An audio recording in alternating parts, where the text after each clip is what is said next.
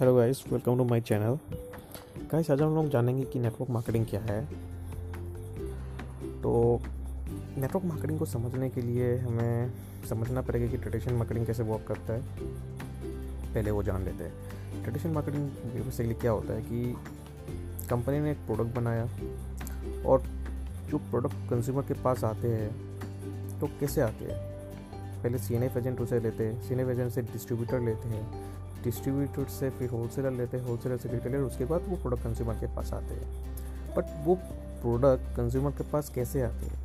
Consumer कैसे पता चलता है कंज्यूमर को कि नहीं मार्केट में कुछ ऐसा प्रोडक्ट भी एक लॉन्च हुआ है? थ्रू एडवर्टाइजमेंट थ्रू एडवर्टाइजमेंट एक कंज्यूमर को पता चलता है कि मार्केट में ऐसा एक प्रोडक्ट लॉन्च हुआ है तो उसको अगर उस प्रोडक्ट में इंटरेस्ट हो जाके खरीदता है राइट तो ट्रेडिशनल मार्केटिंग बेसिकली ऐसा काम करता है। अब आ जाता है नेटवर्क मार्केटिंग जो आज का टॉपिक है। नेटवर्क मार्केटिंग कैसे वर्क करता है? नेटवर्क मार्केटिंग बेसिकली एक कंज्यूमर टू कंज्यूमर बिज़नेस है। यहाँ पे भी सेम मॉडल ये कंपनी एक प्रोडक्ट बनाता है प्रोडक्ट देता है डिस्ट्रीब्यूटर को। ये डिस्ट्रीब्यूटर क्या करता है?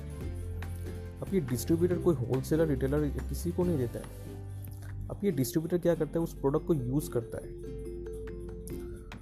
उस प्रोडक्ट को यूज़ करने के बाद या उस सर्विस को यूज़ करने के बाद उसको अगर वो अच्छा लगता है तो आगे उसको रेकमेंड करते हैं। तो रेकमेंड के थ्रू उनको वो कमीशन मिलते हैं।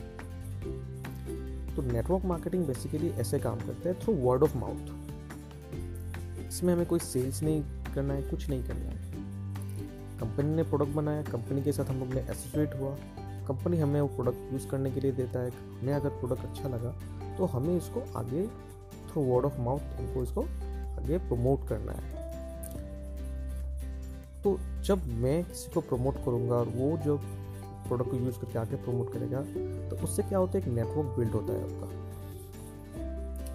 आपने आज एक, आपने आज दो इंसान को रेफर किया। दो इंसान को प्रोडक्ट बहुत अच्छा लगा।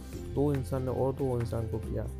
वो चार इंसान ने फिर आगे दो दो इंसान करके उनको रेफर किया, या जितना भी हो सके। तो वैसे करके क्या होता है, आपके नीचे में एक बहुत बड़ा नेटवर्क बिल्ड होता है धीरे धीरे तो उसके बाद उसके थ्रू आप अर्निंग करते हैं। तो यहाँ पे जो प्रोडक्ट है प्रोडक्ट कैसे हमें पता चलता है कि मार्केट में एक प्रोडक्ट लॉन्च हुआ? है थ्रू कंज्यूमर थ्रू डिस्ट्रीब्यूटर जो उस कंपनी के साथ एसोसिएटेड है। तो यहाँ पे कोई एडवर्टाइजमेंट का रोल नहीं है।